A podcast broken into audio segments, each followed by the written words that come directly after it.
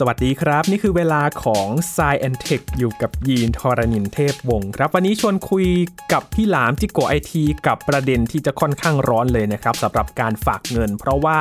มีการแจ้งเตือนจากธนาคารพาณิชย์หลายแห่งเลยนะครับ ที่บอกว่าตั้งแต่วันที่ 15 พฤศจิกายน 2565 เนี่ย ถ้าจะไปฝากเงินที่เครื่อง จะต้องใช้บัตร ATM หรือว่าบัตรเครดิตในการฝากเงินนะครับ เรื่องนี้ จะเป็นอย่างไรกันทำไมถึงต้องใช้บัตรมาช่วยในการฝากเงินด้วย คุยกับพี่หลามในสายอันเทคตอนนี้ครับ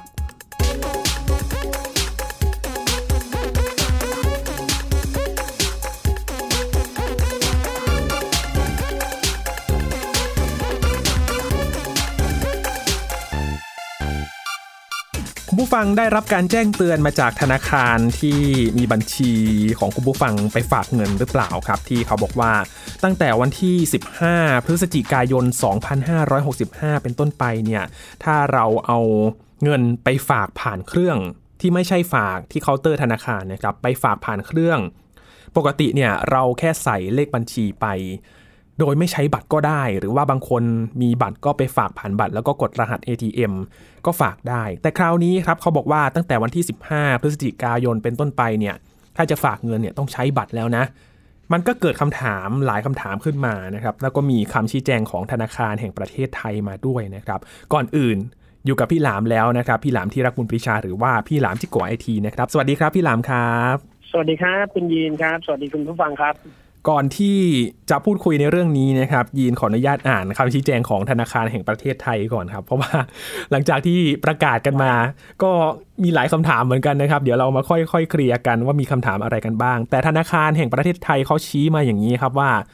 มันเป็นกรณีที่ปปงครับพี่หลาม หรือว่าสำนักงานป้องกันและปราบปรามการฟอกเงินเนี่ย มันเป็นการทำตามกฎหมายว่าด้วยการป้องกันและปราบปรามการฟอกเงิน แล้วก็การต่อต้านการสนับสนุนทางการเงินแก่การก่อการร้าย ซึ่งเป็นความร่วมมือนะครับที่จะให้ปฏิบัติตามข้อกำหนดนี้ ก็เลยว่าตั้งแต่วันที่ 15 พฤศจิกายนเนี่ยแหละครับพี่หลามก็เลยให้ธนาคารพาณิชย์ทุกแห่งเลย ถ้าจะฝากเงินที่เครื่องเนี่ยต้องใช้บัตรเท่านั้น แต่ถ้าไม่มีบัตรจะต้องไปฝากกับเคาน์เตอร์ธนาคาร คราวนี้แหละครับพี่หลามหลายคำถามโหมมาเลยครับ คือถอนเงินว่าไงบ้างครับ ถอนเงินไม่ใช้บัตรมาแล้ว คือเขาเพิ่งปรับมาหลังจากที่ถอนเงินเนี่ยใช้แอปพลิเคชัน แล้วก็ขอรหัสผ่านจากในแอป เนี่ยไปกดเงินแบบไม่ใช้บัตรมาแล้ว แล้วจะกลับไปสู่ย้อนยุคหรือเปล่านี่คือคำถามแรกนะครับ เอ๊ะเราไม่ใช้บัตรมาแล้ว ทีนี้เราจะใช้บัตรไปฝากเงินทำไม อีกคำถามหนึ่งครับ เอ๊ะธนาคารเขาจะเอาค่าธรรมเนียมบัตร ATM หรือเปล่า อืมอีกอันหนึ่งก็คือว่าไปฝากเงิน ถ้าไม่มีบัตรแล้วไปฝากที่เคาน์เตอร์ จะต้องเสียเวลารอหรือเปล่าทำไมไม่ใช้แบบการยืนยันตัวตนในรูปแบบอื่น ๆ ซึ่งก็มีคำชี้แจงของธนาคารแห่งประเทศไทยบอกมาเหมือนกัน ตบท้ายว่าจริง ๆ เนี่ยเขาก็มีการดำเนินการพัฒนาระบบให้รองรับการยืนยันตัวตนในรูปแบบอื่น ๆ อยู่ อย่างเช่น บัตรประชาชนหรือว่าการยืนยันตัวตนในลักษณะคาร์ดเลส แบบไม่ใช้บัตรเพื่ออำนวยความสะดวกแก่ประชาชน เขาบอกว่าจะทำโดยเร็วต่อไปครับพี่ลาม อืม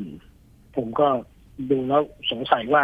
พอมันมีบัตร ATM หรือบัตรเดบิตเครดิตขึ้นมา ครับ มันช่วยป้องกันการฟอกเงินได้ตรงไหนครับคุณยินคิดไหมครับคิดเป็นผมไหมครับเขาต้องการยืนยันตัวตนแบบชัดเจนหรือเปล่าพี่ลามไม่สุดท้ายมันก็คือการฝากเงินเข้าบัญชี ครับ ใช่ไหมฮะ มันคือการฝากเงินเข้าบัญชี ถ้าถามว่าการยืนยันตัวตน โอเค ตรงนี้ก็ฟังดูมีเหตุผล แต่ว่าวิธีการยืนยันตัวตนเนี่ย มันก็มีวิธีตั้งเยอะแยะถ้าเราประชาชนคนไทยทุกคนเนี่ย เราก็มีสิ่งหนึ่งที่เป็นยืนยันตัวตนได้ดีมากๆ แม้กระทั่งเราจะทำบัตรเอทีเอ็มเรายังต้องยื่นบัตรประชาชนเลยครับ อืมผมถามหน่อย แทนที่เราจะต้องไปทำบัตรประชาชนไอ้แทนที่เราจะต้องไปทำบัตรเอทีเอ็มซึ่งเดี๋ยวนี้นะทำบัตรเอทีเอ็มเนี่ย บัตรหนึ่งใบเนี่ยสามสี่ร้อยบาทนะครับ มันไม่ใช่สมัยก่อนที่ทำออกมาทีหนึ่งร้อยกว่าบาท เป็นบัตรแถบแม่เหล็กธรรมดา ต้นทุนมันถูก ครับ เดี๋ยวนี้พอเป็น chip card เนี่ยใบหนึ่งสามร้อยบาทสี่ร้อยบาท บางแบงค์ห้าร้อยบาท ถ้านโยบายนี้ออกมาปั๊บเนี่ย มีคนสักสิบล้านคนต้องทำบัตร ATM เพิ่มมันจะเป็นเงินเท่าไหร่คุณยินพอเราคิดอย่างนี้เนี่ย มันเลยทำให้ทุกคนสงสัย ครับ ผมว่าสิ่งที่ทุกคนสงสัยเนี่ย มันมีเหตุและผลซ่อนอยู่ในนั้นว่าเราจะทำบัตร ATM เนี่ยเรายังต้องยื่นบัตรประชาชนเลย ทำไมเราไม่ใช้บัตรประชาชนแล้วเราไม่ต้องทำบัตรเอทีเอ็มเราก็ยื่นบัตร ATM เข้าไปในตู้ตู้ ATM ตู้ที่ฝากเงินเนี่ย ตู้ฝากเงินอัตโนมัติเนี่ย มันก็สามารถอ่านบัตรประชาชนได้ เพราะบัตร ATM ทุกวันนี้เป็น chip card บัตรประชาชนก็เป็น chip card ครับครับมีข้อมูลให้อ่านเหมือนกันทุกอย่าง อืมเสียบบัตรประชาชนก็ได้ ทุกคนมีบัตรประชาชนอยู่แล้ว แล้วไม่ต้องทำแล้วบัตรประชาชนทำฟรีไม่เสียตังค์เต็มที่ก็ห้าสิบบาทครับจำไม่ได้ ไม่รู้เสียตังค์ไหม มันเลยน่าสงสัยว่า เอ๊ะทำไมถ้าป้องกันการฟอกเงินจริง ๆ เนี่ย คือเขาป้องกันว่า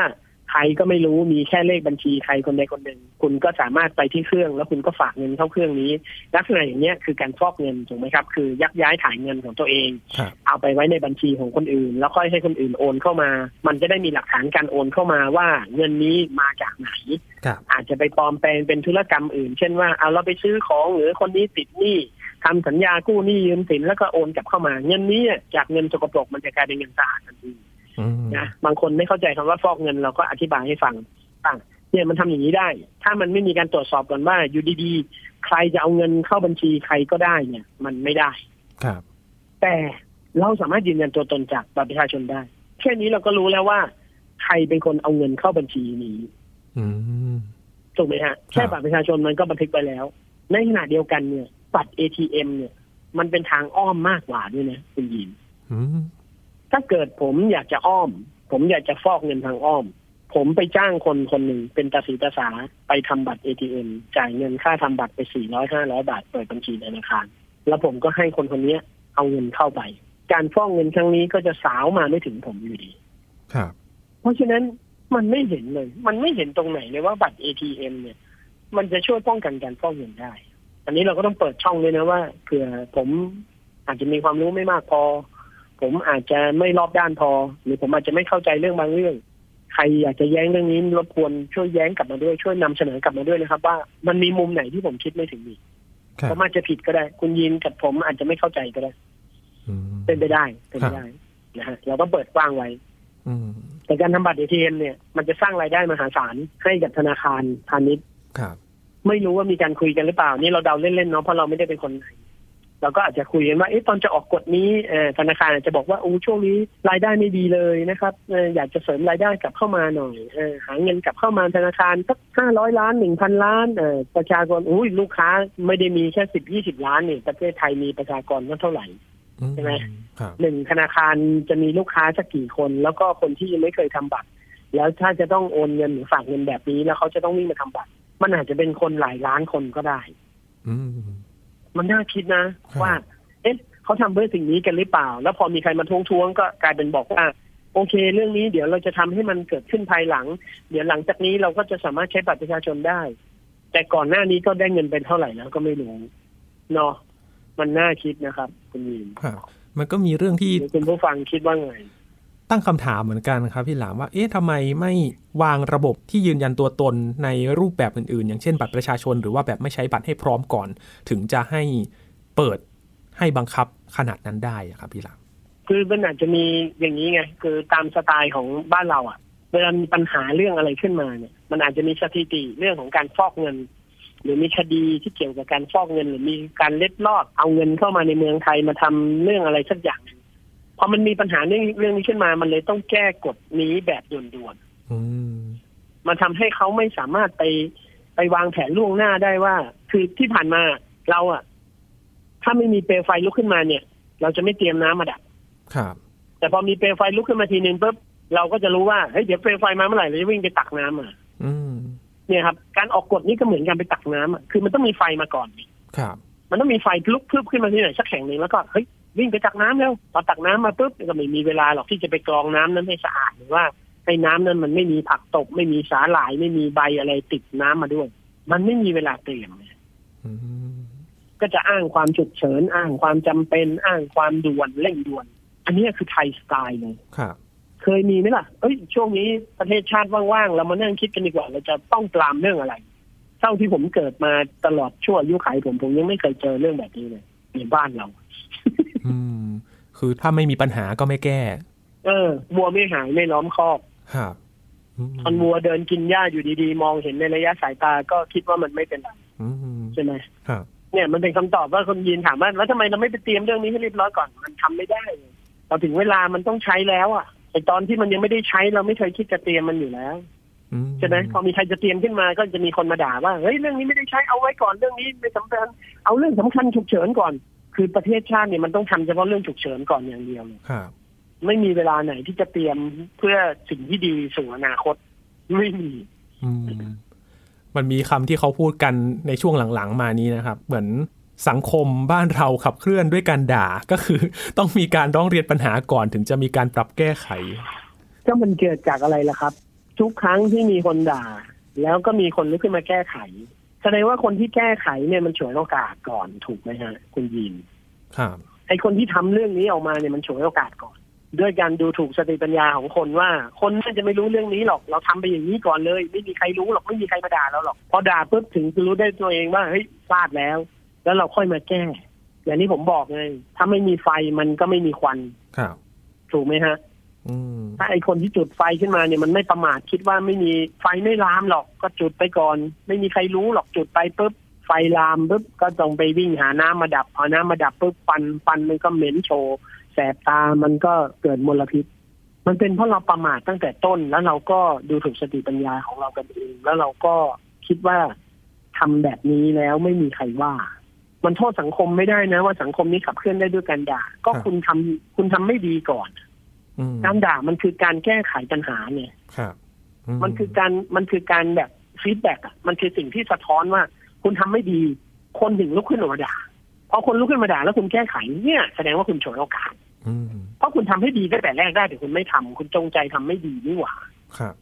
เออเห็นไหมบางทีจะไปโทษสังคมอย่างเดียวก็ไม่ถูกนะ ทุกอย่างมันมีที่มาที่ไปครับ ทุกอย่างมันมีเหตุและผลซึ่งกันและกัน มันไม่มีทางที่ อะไรจะเกิดขึ้นมาบนโลกนี้โดยที่มันไม่มีปัจจัยอะครับมันไม่มีทางครับที่โลนี่กนี้มันมีไดโนเสาร์ครับแล้วมันไม่มีไดโนเสาร์ก็เพราะโลกมันเปลี่ยนไปไงมันมีไดโนเสาร์เพราะว่าสมัยก่อนเนี่ยสัตว์ตัวเล็กๆมันอยู่ไม่ได้ พอโลกมันวิวัฒนาการตัวเองแล้วมันอยู่ได้ไอสัตว์ตัวใหญ่ ๆ มันก็อยู่ไม่ได้ มันก็ต้องสูญพันธุ์ไปก็แค่นั้นเองมันไม่ใช่ว่าทุกอย่างจะเกิดขึ้นมาโดยไม่มีเหตุผลได้ครับที่นี้ครับ ถ้าย้อนไปในอีกด้านหนึ่ง อันนั้นเงินขาเข้าแต่ เงินขาออก ATM ทำไมเขาถึงไม่ใช้บัตรได้ล่ะครับพี่หลามเขามั่นใจได้ยังไงมีระบบอะไรที่ยืนยันได้ว่า เนี่ยสามารถกดเงินมาได้ไอ้เงินขาออกเนี่ย มันต้องทำผ่านบัญชีไงครับใช่ไหมคือถ้าเราไม่มีบัญชีนั้น ถ้าเราไม่มีโมบายแบงกิ้งอันนั้น เราก็ไม่สามารถสั่งถอนเงินออกได้อืมการถอนเงินออกจากตู้ ATM โดยที่ไม่มีบัตรได้มันต้องสั่งถอนในแอปก่อนอ่าใช่ไหมครับครับ ซึ่งอันเนี้ยมันก็คือ Verify ไปในไปแล้วชั้นหนึ่งอ่าแล้วการถอนมันก็คือ เจ้าของบัญชียินยอมรับทราบแล้วว่าเงินออกจากบัญชีนี้ ซึ่งมันออกไปแล้วมันไปสู่มือใครเนี่ย อันนี้ก็รับผิดชอบกันเอง มันก็เลยเป็นเหตุนี้ครับว่าทำไมไม่เห็นต้องยืนยันตัวตน อืมมันจะต้องยืนยันตัวตนตอนไหนรู้ไหมคุณยิน ตอนไหนครับ ตอนที่คนมีปัญหาเรื่องการถอนบัตร ถอนเงินแล้วไม่ใช้บัตรเนี่ย แล้วก็มีคนเงินหายเป็นจำนวนมากอาจจะมีใครไปแฮกระบบ แล้วก็สามารถถอนเงินออกจากบัญชีคนอื่นได้ถึงตอนนั้นเนี่ยค่อยมาแก้ปัญหาโดยการที่ว่าอ้าวทุกคนจะถอนเงิน ยืนยันตัวตนด้วยบัตร ATM อีกรอบหนึ่งโอ้ก็ไปลบแอปทิ้งไปเลย แล้วไม่ต้องมีแอปดีกว่า โอ้โอ้แล้วกลับมาสู่ยุคของสมุดเงินฝากเดินเข้าไปหน้าตู้เคาน์เตอร์แบบเดิมดีกว่า ซึ่งตอนนี้เนี่ย คือธนาคารหลายแห่ง บางสาขาก็ปิดตัวไปเพราะว่าการปรับตัวเรื่องของดิจิทัลนะครับพี่หลามที่นี้คนก็จะไปออกันใช่ลดสาขาลงเยอะมากเออใช่แล้วคนมันจะไปออกันหรือเปล่าแบบนี้ถ้าจะแบบฝากเงินถอนเงินที่หน้าเคาน์เตอร์กัน นั่นน่ะสิฮะแล้วธนาคารที่ครับที่ร่วมร่วมกับโครงการนี้ก็คือทุกธนาคารเลยเนาะ11ธนาคารครับอ่านตามข่าวอืมถ้ายินมองกลับกันนะครับพี่หลามเรากดเงินโดยใช้แอปในการยืนยันตัวตนเพื่อที่จะถอนเงินออกมา แล้วถ้าฝากเงินนะครับ เราฝากเงินผ่านแอปได้ไหม เราไปฝากเงินแล้วขอรหัสหน้าตู้แล้วก็ไปไปเวอร์ i ฟายหน้าตู้ได้ไหมล่ะครับ มันเป็นไปได้ไหมครับควรจะได้ครับ มันก็เป็นวิธีหนึ่งที่ทำได้ ถ้าเราไม่ยืนยันด้วยบัตรประชาชนหน้าตู้เราก็ยืนยันด้วยการกดยินยอมจากแอปก็ได้ นั่นก็คือเจ้าของบัญชียินยอมแล้วครับแสดงว่าใครก็ไม่รู้ล่ะ เอาเงินมาใส่ในบัญชีนี้ แต่เจ้าของบัญชียินยอมแล้ว ก็ถือว่าเป็นธุรกรรมของคนคนนั้นได้เลย อืม ใช่ไหมทีนี้เราจะสืบสาวเราเรื่องว่าการฟอกเงินเหรอเราก็ไปถามเจ้าของบัญชีนั้นได้ว่า คุณเป็นคนยอมรับเงินก้อนนี้เข้ามาในบัญชีคุณเอง เพราะฉะนั้นคุณต้องให้การได้ว่าคุณเอาเงินนี้มาจากใครเห็นไหมครับมันก็จะทำให้การฟอกเงินมันสามารถไต่สวนได้ อืมถ้าคุณไม่สามารถตอบได้ คุณก็ผิดในฐานะฟอกเงิน คุณคุณไปรับฟอกเงินจากคนอื่นมาครับเนี่ยเห็นไหมเนี่ย คุณยีนยังคิดออกเลย วิธีการที่ไม่ต้องใช้บัตรเอทีเอ็ม ไม่ต้องใช้บัตรประชาชนด้วยครับผมถามหน่อย แล้วคนที่เกี่ยวข้องกับเรื่องนี้เขาคิดวิธีนี้ไม่ออกเหรอจริงจะหาว่าสังคมขับเคลื่อนได้ด้วยการด่าอีกก็ผมไม่ได้ๆผมไม่ได้ด่านะ ผมตั้งคำถามเฉยฮะๆว่าเรายังคิดออกเลย แล้วทำไมคุณยังคิดไม่ออกล่ะ แล้วมันจะมีวิธีอื่นอีกไหมครับพี่หลาม นอกเหนือจากว่า อะใช้บัตรประชาชนหนึ่งละยืนยันตนผ่านแอปอย่างหนึ่งละ แล้วฝากเงินโดยที่เราไม่ต้องไป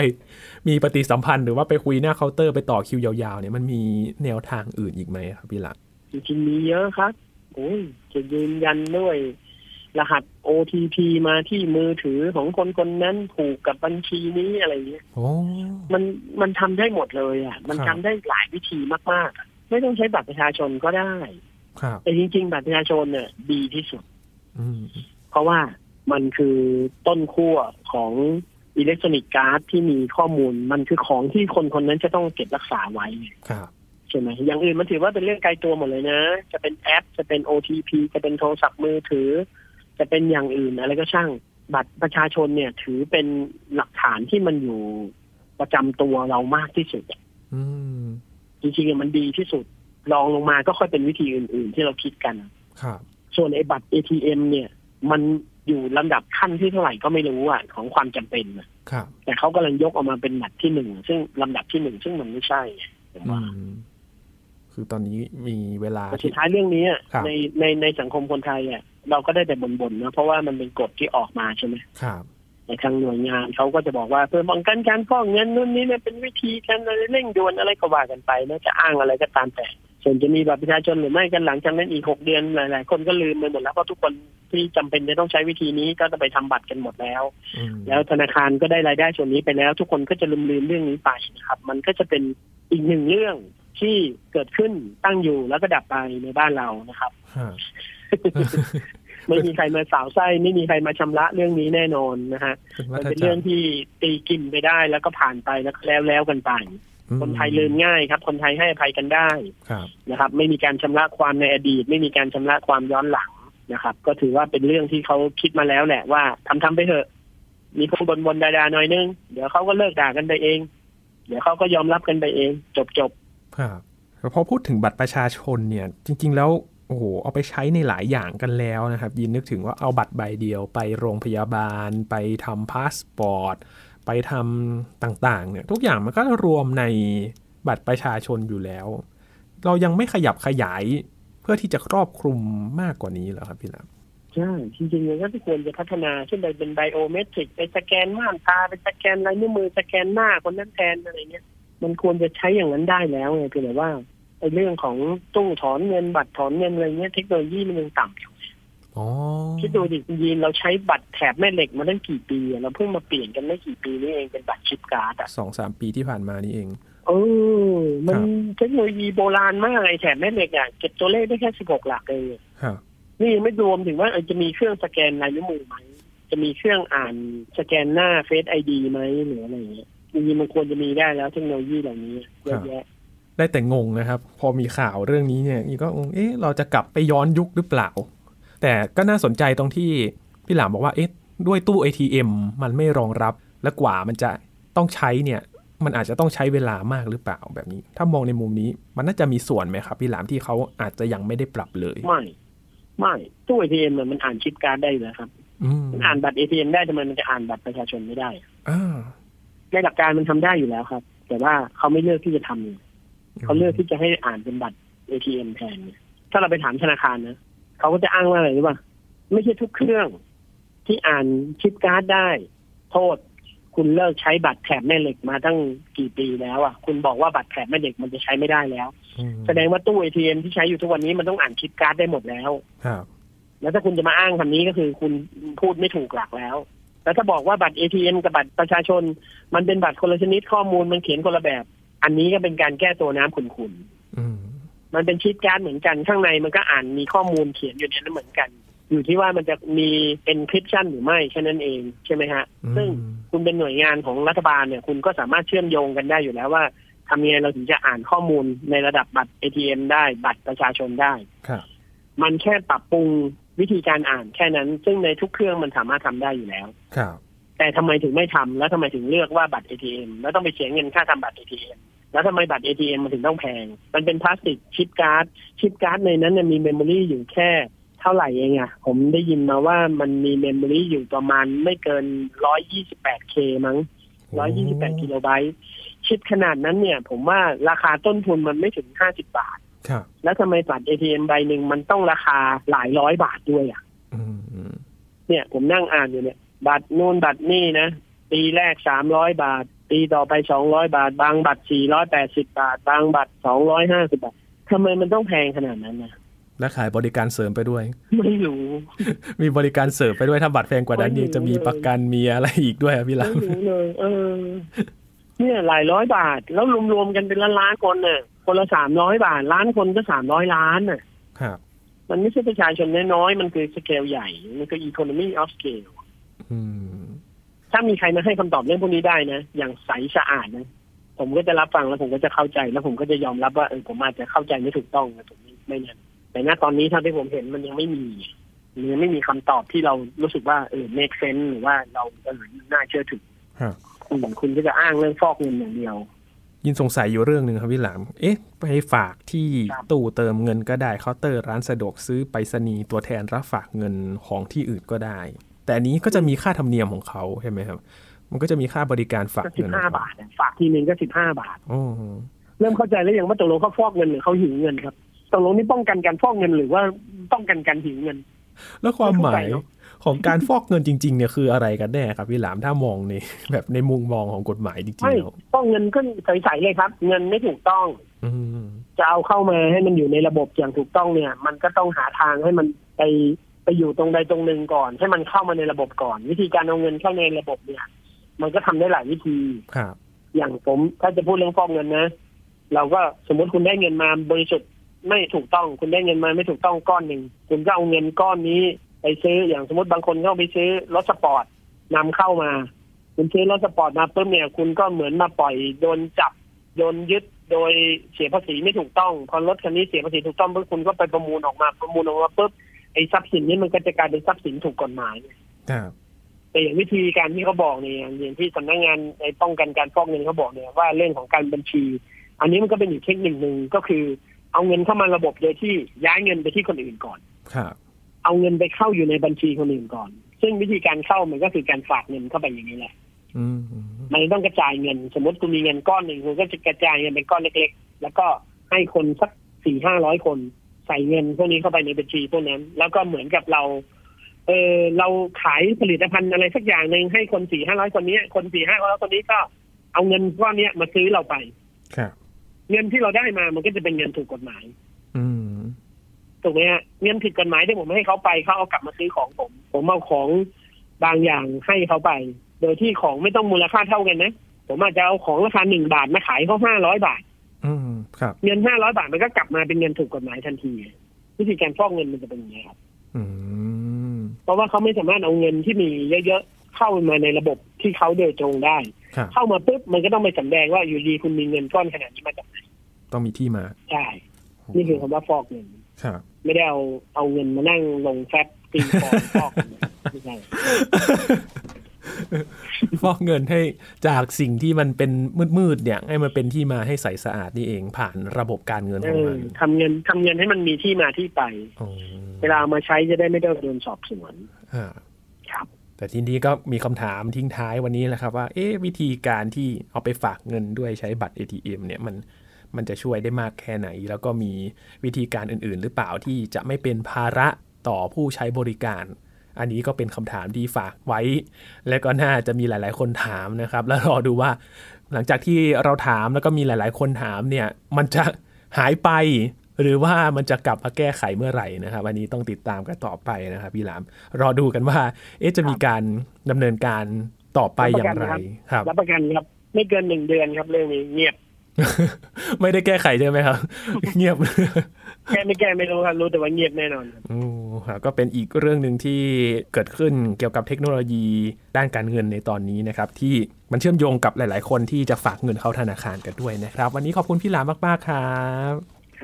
ครับครับ นี่คือ Science Tech นะครับ คุณผู้ฟังติดตามรายการของเรากันได้ที่ www.thaipbspodcast.com ครับ รวมถึงพอดแคสต์ช่องทางต่าง ๆ ที่คุณกำลังรับฟังเราอยู่ครับ อัปเดตเรื่องวิทยาศาสตร์เทคโนโลยี และนวัตกรรมกับเราได้ที่นี่ทุกที่ทุกเวลากับไทย PBS Podcast นะครับ ช่วงนี้ยีนทอรานินเทพวงศ์พร้อมกับพี่หลามที่รักบุญปรีชาลาไปก่อนนะครับ สวัสดีครับ